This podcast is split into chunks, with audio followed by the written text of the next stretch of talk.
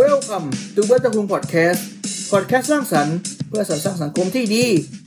สวัสดีครับเพื่อนๆทุกคน ผมเบิร์ดเอนะครับหวังว่าเพื่อนๆจะปลอดภัย ห่างไกลจากโควิดกันนะครับ วันนี้นะครับผมมีประเด็นหนึ่งที่น่าสนใจมากเลย ซึ่งผมเนี่ย ผมก็ได้ยินมาจากผู้ใหญ่ท่านหนึ่งเมื่อวันสองวันก่อนที่ผ่านมา และทำให้ผมเนี่ย และเกิดไอเดียขึ้นมา และก็เกิด EP นี้ขึ้นมานะ และเราก็จะมาพูดเกี่ยวกับ ประเด็นของสำนวน ฉันอาบน้ำร้อนมาก่อน ซึ่งมันก็ทำให้เกิดข้อสงสัยว่า เอ๊ะไอ้สำนวนนี้เนี่ยมันหมายความว่ายังไง แล้วมันสะท้อนด้านใดบ้างภายในสังคม วันนี้นะครับเรามาแลกเปลี่ยนและเรียนรู้กันในพอดแคสต์ EP นี้กันนะครับ โอเค เรามาเริ่มกันเลยดีกว่า เรามาเริ่มจากเรามาเรียนรู้เกี่ยวกับสำนวน อาบน้ำร้อนมาก่อนสำหรับคนที่ยังไม่เคยได้ยินหรือเคยได้ยินแล้วอาจจะลืมก็ได้ วันนี้เรามา ลื้อกันหน่อยนะ ตามความหมายของสำนวนนี้ที่ผมค้นหามาจากราชบัณฑิตยสถานนะสำนวนนี้มันหมายความว่า เป็นผู้ที่เกิดก่อนจึงมีประสบการณ์ที่มากกว่า มันสามารถขยายได้ว่า เป็นคนที่มีความรู้เฉพาะด้านในด้านหนึ่งหรือเคยมีประสบการณ์มาก่อน ซึ่งคนที่เคยผ่านเหตุการณ์หรือประสบการณ์นั้นมาก่อนเนี่ยก็ย่อมจะมีความรู้มากกว่า มีมีประสบการณ์มากกว่า นี่แหละครับก็คือความหมายในภาพรวมของสำนวนนี้นะ ทีนี้ถ้าหากว่าเรามาเชื่อมโยงกับจิตวิทยาล่ะ อ่า ผมก็จะนึกถึงทฤษฎีทฤษฎีหนึ่ง ซึ่งมันเกี่ยวข้องกับกระบวนการการเรียนรู้ทางสังคม หรือ social learning theory นะ นั่นก็คือ ทฤษฎีการเรียนรู้ทางสังคมของเบนูล่าเพื่อนเพื่ออาจจะไม่เคยได้ยินหรือไม่รู้จัก ไม่เป็นไรครับ วันนี้ผมจะมาอธิบายคร่าวๆกันนะ ซึ่งเบนูล่าเนี่ยเป็นผู้คิดค้นทฤษฎีนี้ได้อธิบายไว้ว่า การเรียนรู้ของมนุษย์เนี่ยเกิดจากการสังเกตหรือกระบวนการการเรียนแบบผ่านสิ่งแวดล้อมรอบๆตัวเรา โดยเบนูล่าเนี่ยก็ให้ความสำคัญกับสิ่งสิ่งหนึ่งที่เรียกว่าตัวแบบหรือตัวอย่างนะ ซึ่งปัจจัยที่มีผลต่อการเรียนรู้ของตัวแบบเนี่ยก็จะมี 4 อย่างด้วยกันนั่นก็คือ ตัวแบบจะต้องมีกระบวนการในการเอาใจใส่ผู้เรียน มีกระบวนการในการจดจำที่ดี ตัวแบบสามารถแสดงพฤติกรรมให้กับผู้เรียนได้อย่างเข้าใจ และสุดท้ายก็คือ สามารถสร้างแรงจูงใจให้กับผู้เรียนนะนั้นนะครับเบนูล่าจึงให้ความสำคัญกับตัวแบบ ซึ่งตัวแบบเนี่ยก็สามารถพบเห็นได้ในชีวิตประจำวันของเราเลยนะ เริ่มจากพ่อแม่ คุณครู เพื่อนๆดารา ผู้นำสังคมผู้นำประเทศเป็นต้นนะ ทีนี้ถ้าเรามาย้อนและเจาะลึกเกี่ยวกับสำนวนนี้เนี่ยสำหรับผมเองเนี่ยผมก็มีความคิดเห็นอยู่สองอย่างก็คือเห็นด้วยกับไม่เห็นด้วยนะ สิ่งที่ผมเห็นด้วยในสำนวนนี้ก็คือ มันสอดคล้องกับกระบวนการการเรียนรู้ของเบนูล่านั่นก็คือ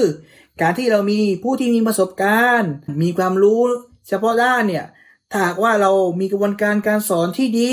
สามารถสร้างแรงจูงใจให้กับผู้เรียน สามารถปฏิบัติและแก้ปัญหาได้ มันก็สามารถสร้างการเรียนรู้ที่มีคุณภาพ และสามารถนำไป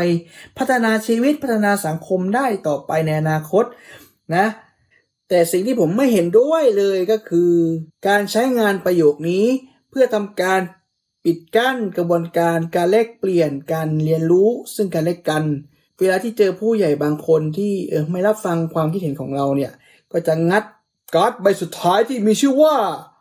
ฉันเกิดก่อน ฉันก็ต้องอาบน้ำร้อนมาก่อน ไม่ต้องพูดมาก เงียบอะไรประมาณนี้ ซึ่งมันเป็นการสร้างคอนฟ lict หรือความขัดแย้งระหว่างตัวของผู้เรียนนั่นคือเด็กกับผู้ใหญ่นะ ซึ่งมันกลายเป็นว่าพอคอนฟ lict เยอะขึ้น คุยอะไรก็ไม่เข้าใจสุดท้ายก็ตามที่เราเห็น ตามสถานการณ์บ้านเมืองของเราในปัจจุบันนะและอีกอย่างหนึ่งที่ผมอยากจะเสริมก็คือเรื่องของกระบวนการการเรียนรู้ในยุคสมัยต่างๆ เนี่ยย่อมมีความแตกต่าง ย่อมมีการเปลี่ยนแปลงตามยุคสมัย อย่างเมื่อ 30 ปีก่อน 40 ปีก่อนเนี่ยมันก็เป็นอีกแบบหนึง่งแต่ในปัจจุบันที่มีเทคโนโลยี สามารถเข้าถึงแหล่งเรียนรู้ผ่านระบบออนไลน์ ผ่านระบบอินเทอร์เน็ต สามารถแชทกันสามารถสื่อสารได้อย่างอิสระเนี่ย ดังนั้นเมื่อสภาพแวดล้อมต่างๆ มันไม่เหมือนกัน การใช้ condition การใช้เงื่อนไขต่างๆ เนี่ยมาสอนมาแลกเปลี่ยนกันเนี่ยมันก็ไม่สามารถใช้รูปแบบเดิมได้ หรือไม่สามารถยึดติดในรูปแบบใดรูปแบบหนึ่งได้ สิ่งที่เราทำได้และน่าจะเป็นสิ่งที่ดีที่สุดคือ การที่เราเปิดใจซึ่งกันและกัน เรียนรู้ปรับตัวและรับฟังเข้าหากัน นี่แหละครับก็คือสิ่งที่ผมอยากจะเห็น ในปัจจุบัน ในสังคมของเราที่ปัจจุบันก็มีเจเนเรชันต่างๆ ซึ่งมันก็มีหลายเจเนเรชันความคิดเห็นก็มีหลากหลายประสบการณ์ก็มีหลากหลาย แต่ในเมื่อเราอยู่ภายใต้สังคมเดียวกัน อยู่ภายใต้ประเทศเดียวกัน สิ่งที่เราอยากจะเห็นก็คือ การหันหน้ากันคุยกัน เราอยากเห็นการแก้ไขเชิงสร้างสรรค์ เราอยากจะเห็นผู้ใหญ่กับเด็กสามารถ คุยกันแก้ปัญหาร่วมกันอย่างสันติ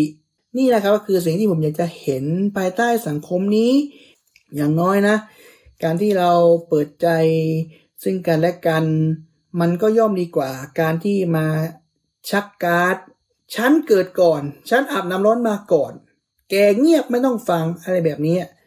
ซึ่งมันเป็นสิ่งที่มันไม่ควรจะเกิดขึ้นภายใต้